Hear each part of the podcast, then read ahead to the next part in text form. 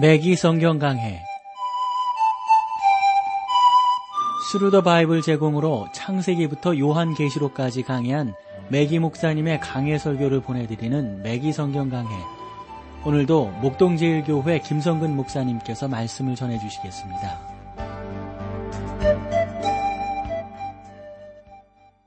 애청자 여러분 안녕하셨습니까? 매기 성경 강해 자 오늘부터 여러분들을 야고보서로 모시게 되었는데요. 야고보서는 베드로 전후서, 요한 3서, 그러니까 요한 1, 2, 3서죠. 그리고 유다서 이렇게 해서 어, 바울 서신 다음에 일반 서신 이렇게 불리우는 성경인데 처음 성경이 되겠죠.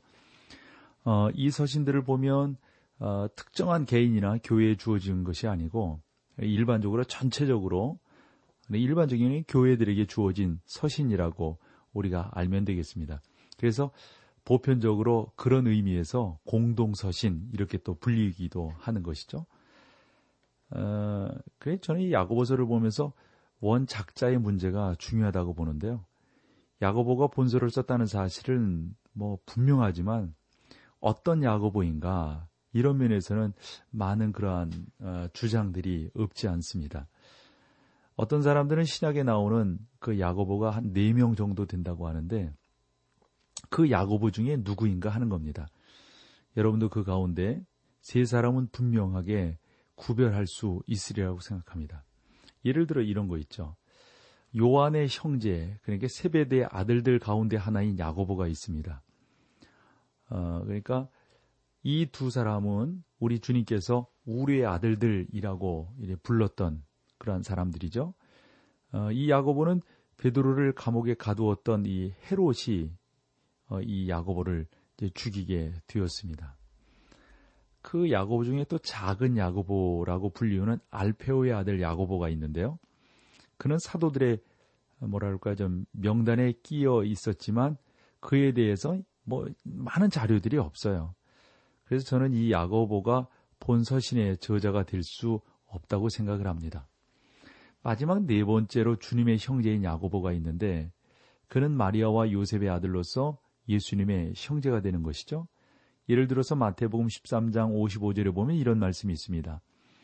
이는 그 목수의 아들이 아니냐 그 모친은 마리아 그 형제들은 야고보 요셉 시몬 유다라 하지 않느냐 이런 말씀이 있거든요. 처음에는 주님의 형제들도 주님을 전혀 믿지 않았었어요. 그러나 야고보는 예루살렘 교회의 장이 되면서 그러니까 수장이 되면서 나름대로 큰 영향력을 발휘하게 되는데 훌륭한 주님의 제자가 되었던 것이죠. 그래서 사도행전 15장에 가보면 야고보는 예루살렘 대공회를 주재하게 되는 것을 볼 수가 있습니다. 그는 성령의 인도를 받아서 중요한 문제들을 결정하고 해결했는데 저는 이 야고보가 바울이 갈라디아서 2장 9절에서 아래와 같이 말하고 있는 사람이라고 생각합니다. 그 갈라디아서 2장 9절에 보면 또 내게 주신 은혜를 알므로 기둥같이 여기는 야고보와 게바와 요한도 나와 바나바에게 교제 약수를 하였으니 이는 우리는 이방인에게로 저희는 할례자에게로 가게 하려 함이라 하는 말씀이 있어요. 그러므로 이 예수님의 형제 야고보가 바로 본 서신의 저자라 이렇게 저는 믿는 것이죠. 아마도 여러분들의 교회 목사님들도 아마 제가 주장하는 이러한 아, 내용들로 아마 설교하시고 주장하고 계시리라고 전 봅니다. 기록 연대는 아마도 AD 45년에서 50년경이라고 보여지는데 일부 사람들은 야고보가 바울의 교훈을 비판하기 위해서 본 서신을 썼다고 주장하곤 합니다. 그래서 그 사람들은 바울이 너무 믿음 쪽을 강조하니까 반면 야고보는 행위를 강조하기 위해서 이 성경을 썼다라고 하는 것인데요. 그러나 바울의 첫 번째 서신인 데살로니가 전서는 AD 52년에서 56년에 쓰여졌다고 본단 말이죠. 그러므로 신약에서 맨 처음 쓰여진 야고보서가 이제 등장하고 난 후에 바울 서신들이 기록이 되었기 때문에 야고보가 사도 바울의 너무 믿음을 강조하는 것을 반박하기 위해서 야고보 성경을 썼다. 이것은 시간적으로 맞지가 않는다는 말씀이죠. 그런 면에서 우리는 또 하나 정리하고 넘어가야 될 것이 야고보와 바울과의 관계입니다. 야고보의 주제가 바울의 주제와 같이 행위가 아니라 믿음이라는 사실은 우리가 성경을 앞으로 보면 분명해지는 거거든요. 많은 사람들이 야고보서는 행위를 강조했다고 하는데 그렇지 않아요. 믿음이에요. 그러나 야고보는 믿음이 가져오는 열매를 강조하고 있는 것입니다. 그래서 야고보와 바울은 모두 다 믿음과 행위에 대해서 어, 너무도 아주 귀한 가르침을 우리에게 주고 있다고 생각하시면 됩니다. 그들은 이신칭의의 두 가지 측면을 설명하고 있는데 이 두 가지는 바울의 저작들 가운데서도 분명하게 나타나는 내용입니다. 두 가지죠. 이신칭의 중에 하나는 믿음입니다. 우리가 행위로 의롭다 하심을 얻은 것이 아닙니다. 이것은 우리가 분명한 것 아니겠어요? 바울은 에베소서 2장 8절에서 또 9절 가운데서 이렇게 말씀했어요. 너희가 그 은혜를 인하여 믿음으로 말미암아 구원을 얻었나니 이것이 너희에게서 난 것이 아니요 하나님의 선물이라. 행위에서 난 것이 아니니 이는 누구든지 자랑치 못하게 함이니라. 그리고 바울은 또한 디도서 3장 5절에서도 분명하게 이 믿음에 대해서 강조하고 있거든요.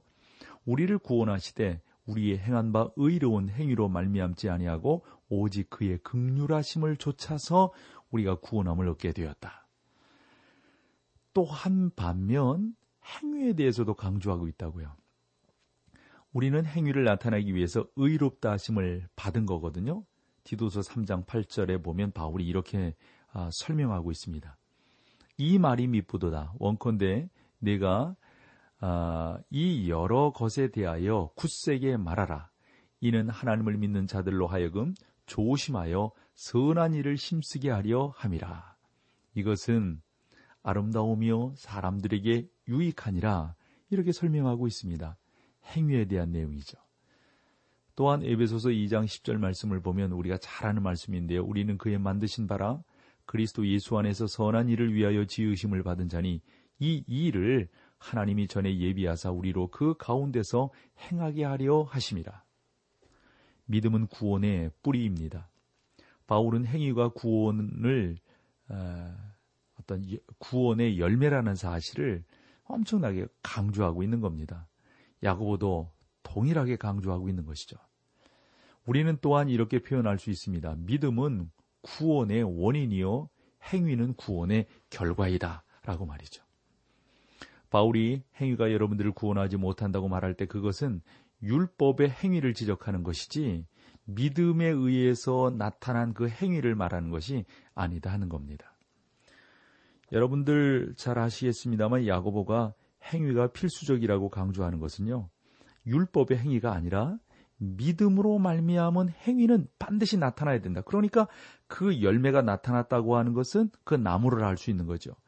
그 나무를 알면 반드시 그 열매가 나타나야 되는 것이죠. 야고보는 야고보서 2장 18절에서 그러므로 이렇게 말씀하고 있어요. 혹이 가로되 너는 믿음이 있고 나는 행함이 있으니 행함이 없는 내 믿음을 내게 보이라. 나는 행함으로 내 믿음을 내게 보이리라. 여러분 우리 한국 교회의 성도들을 향한 질책 중에 하나가 그거 아니겠어요? 믿습니다는 잘하는데 그에 따른 행위가 없다 하는 것 아닙니까? 진정한 믿음이라고 하는 것은 그와 같은 행위를 만들어 내는 것이죠. 하나님께서는 여러분의 마음을 내려다보고 계시며 여러분이 믿는지 믿지 아니하는지를 분명하게 아십니다. 이것이 믿음으로 의롭다 함을 받는 것이죠. 그러나 여러분의 이웃은 여러분의 마음을 보지 못합니다. 무엇을 봅니까? 오직 믿음의 열매인 여러분의 행위를 보고 판단할 뿐인 것이죠. 우리가 야고보서에서 제가 가장 핵심적인 구절이라고 생각하는 두 개의 구절이 있는데요. 하나를 소개해 보면 야고보서 1장 22절이에요. 너희는 도를 행하는 자가 되고 듣기만 하여 자신을 속이는 자가 되지 말라 하는 요 내용이고요. 또 하나의 중요한 구절이 2장 20절인데 아하 허탄한 사람아 행함이 없는 믿음이 헛것인 줄 알고자 하느냐? 너무도 중요한 두 구절입니다. 야고보서에서는 교리가 아니라 기독교의 윤리를 강조하고 있습니다. 야고보는 실천을 강조하려고 하지만 결코 믿음의 주제로부터 벗어나지 않았다고 하는 것을 우리가 다시 한번 분명하게 깨달아야 하는 것입니다. 야고보는 매우 실천적인 사람이 분명합니다. 그래서 전승에 의하면 야고보는 늙은 낙타 무릎이라는 별명을 가졌다고 그러잖아요. 왠지 아시죠, 여러분? 얼마나 많은 시간을 들여서 하나님 앞에 기도하는 사람이었으면 그 무릎이 낙타 무릎이 되었겠어요. 대단한 거죠. 그래서 야고보서의 실천적 속성 때문에 흔히 산상보원이나 잠언서에 야고보를 이렇게 같은 개념으로 이렇게 보려고 하는데 야고보는 믿음으로 얻는 칭의는 행위를 통하여 나타나야 한다고 주장하는 그 야고보의 주장에 대해서 우리가 좀 더 분명하게 알고 깨달아야 되리라고 봅니다. 믿음의 행위, 말씀 세속적인 그리고 어, 부자들에 대한 경고의 시험관을 통과해야 한다 하는 그런 내용입니다. 하나님께서는 시련을 통해서 믿음을 시험하십니다. 하나님께서는 악의로 더불어 믿음을 시험하지 않는다는 말씀이죠. 하나님께서는 인간의 말이 아니라 하나님의 말씀으로 시, 믿음을 시험하고 계시는 것을 우리가 분명히 알아야 되겠습니다. 자, 여기서 우리 찬송 함께 하시고 계속해서 말씀을 나누겠습니다.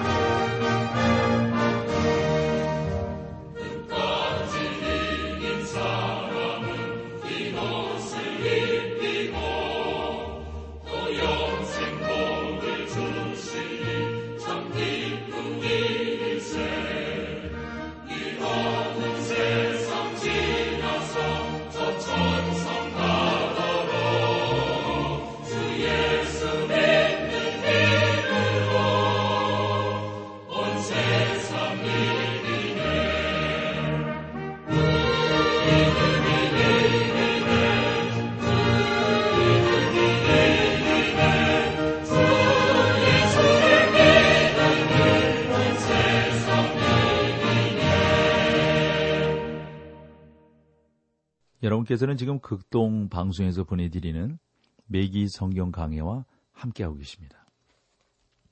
자, 계속해서 말씀을 드렸어요. 야고보서가 강조하는 것은 사실 행위입니다. 그 행위에 대한 강조가 야고보 성경을 보면 돋보입니다. 그렇다고 해서 야고보가 믿음을 강조하지 않는 것이 아니란 말이죠. 야고보는 그 결과에 대해서 정말 믿음이 있다고 하면 그 결과가 있어야 되지 않는다. 하지 않느냐? 정말 그 결과가 있는 믿음을 갖기를 원한다 하는 것을 강조하고 있는 겁니다. 그래서 야고보서는 교리보다는 기독교의 윤리를 다루는 매우 실천적인 성경이라고 하는 것을 우리 미기 성경 강의 애청자 여러분들이 아시고 깨닫는 것이 무엇보다도 중요하리라고 보는 거죠.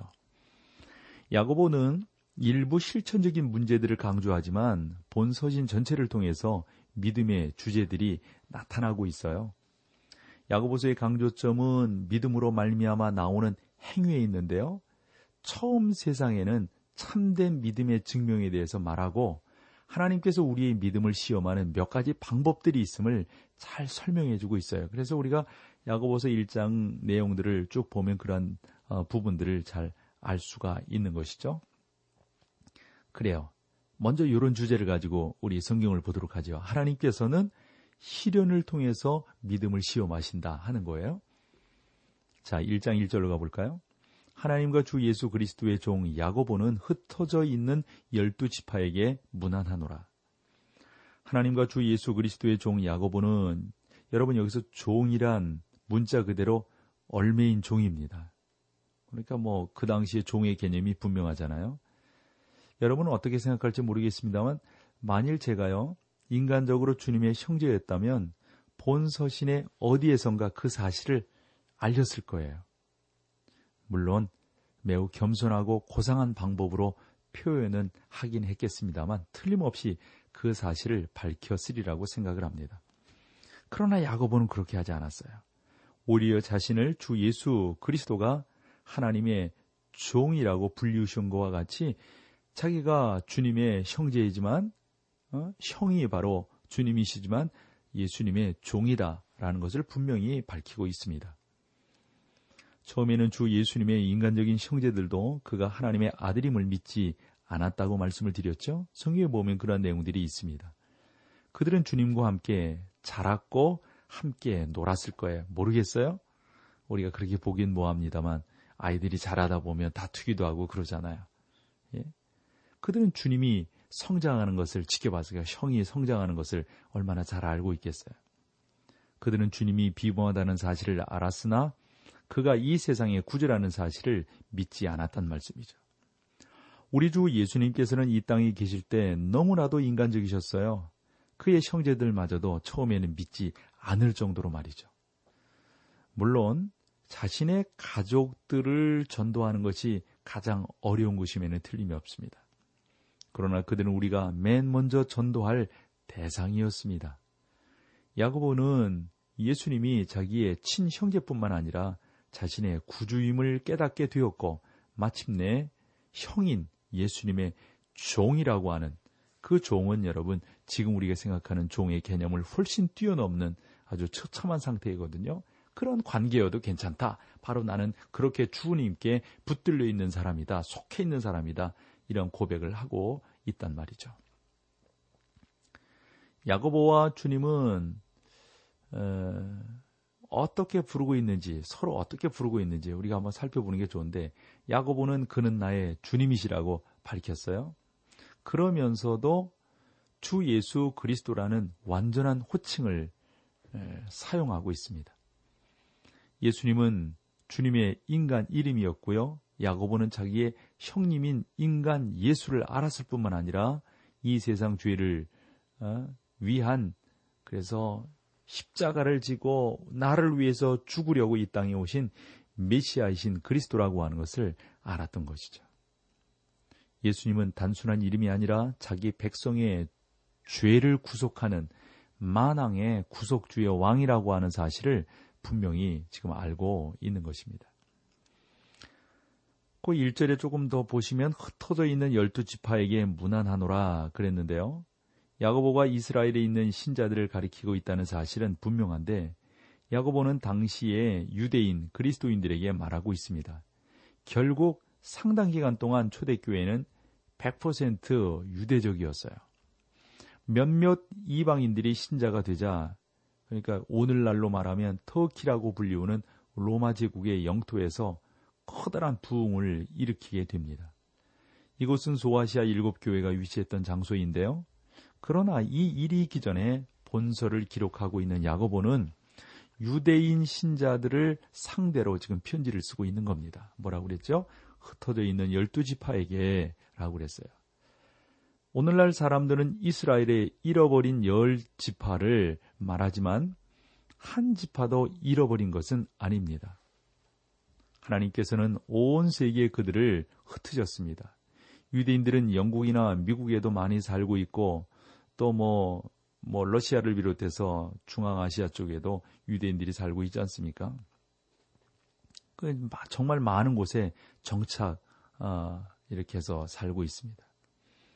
유대인들은 각 대륙에 흩어져 있음을 우리가 아는데 그런 그 당시는 지금과 같은 정도로 흩어져 있지는 않지만은 그렇게 흩어져 있는 사람들을 상대로 이 야고보서가 기록이 되었다라는 것을 아는 게 중요하겠죠. 보니까 또 무난하노라 그랬어요. 1절 마지막에. 어, 메기 목사님은 요 무난한다라고 하는 요 표현이 약간 번역상 어색하지 않느냐. 왜냐하면 헬라어의 표현은 문자적으로 기뻐하다라는 의미이기 때문에 그렇다는 설명을 하고 있습니다. 그래서 야고보는 그들에게 기뻐하라라고 말을 하고 있는 것이죠. 그러므로 여러분 우리가 여기서 깨닫게 되는 것은 이 어, 야고보 사도 야고보는 어, 어떤 어, 미적 미근한 그런 미적지근한 그런 사람이 아니라 활기가 넘치는 사람이라고 하는 것을 우리가 이런 성경을 보면서 깨달아 알 수가 있는 것이죠. 이제 야고보는 어떠한 형편에서든지 기뻐할 것에 대해서 어, 말씀하고 있습니다. 2절을 볼까요? 내 형제들아 너희가 여러 가지 시험을 만나거든 온전히 기쁘게 여기라. 여러 가지 시험을 만나거든 온전히 기쁘게 여기라. 여러분 여기에서 여러 가지 시험 이건 뭘까요? 그 온갖 시련을 다 말하는 거거든요. 다시 말씀드리면 어려움을 당할 때 마치 끔찍한 일이 닥친 것처럼 울부짖지 말라는 것입니다. 여러분은 하나님께서 이러한 방법을 시험하시는 것을 기쁘게 여겨야지 마치 나는 망하게 되었다. 뭐 나는 그냥 쫄딱 망하게 되었다. 이런 식으로 호들갑 떨지 말라라고 이 본문을 통해서 우리가 교훈을 얻게 됩니다. 그리스도인이 인생의 모든 시련과 쓰라림 가운데서도 충분히 기쁨은 체험할 수 있는 거라는 문제가 종종 제기가 됩니다. 좀 솔직히 말씀드려서 그 대답은 좀 부정적인 겁니다. 여기에서 야고보가 말하는 것은 그러한 의미가 아닌 거 있죠. 환란은요. 여러분이 실제로 하나님과 화해하지 못했을 때에도 마치 여러분이 하나님의 뜻과 화합하는 것처럼 말할 수 있는 비실제적인 상태로 인도한다 하는 겁니다. 사람들은 그들이 하나님의 뜻을 받아들였다고 말하면서도 찌푸린 얼굴로 온종일 울고 다니는 경우가 있잖아요. 그러므로 우리 매기 성경 강의를 애청하시는 우리 사랑하는 성도 여러분, 여러분이 기뻐할 수 있기 이전에는 하나님의 뜻에 화합한 것이 아닙니다. 야고보는 하나님께서 고통을 위한 고통을 주시지 않고 고통 그 자체가 목적이라는 사실을 명백히 밝히고 있는 겁니다. 그래서 그것을 통해서 거룩하신 하나님의 은혜를 깨닫고 하나님의 역사하심을 발견하며 나아가게 되는 것. 그것이 하나님께서 우리를 통하여 이루시고자 하는 중요한 교훈이라고 하는 것 다시 한번 우리가 기억하게 됩니다. 자, 오늘 여기까지 하고요. 다음 시간에 또 야고보서로 여러분들을 만나 뵙겠습니다. 고맙습니다. 매기 성경 강해 지금까지 Thru the Bible 제공으로 창세기부터 요한계시록까지 강해한 매기 목사님의 강해 설교를 목동제일교회 김성근 목사님께서 전해주셨습니다. 이 시간 방송 들으시고 청취 소감을 보내주신 분께는 나침반 출판사에서 신앙서적을 보내드립니다. 청취 소감을 남겨주실 분들은 극동방송 홈페이지에 매기 성경 강해로 들어오셔서 사연을 남겨주시거나 문자로 참여하실 분들은 한 통에 50원의 유료 문자 샵 1069, 샵 1069번으로 보내주시기 바랍니다. 매기 성경 강해 오늘 순서를 마칩니다.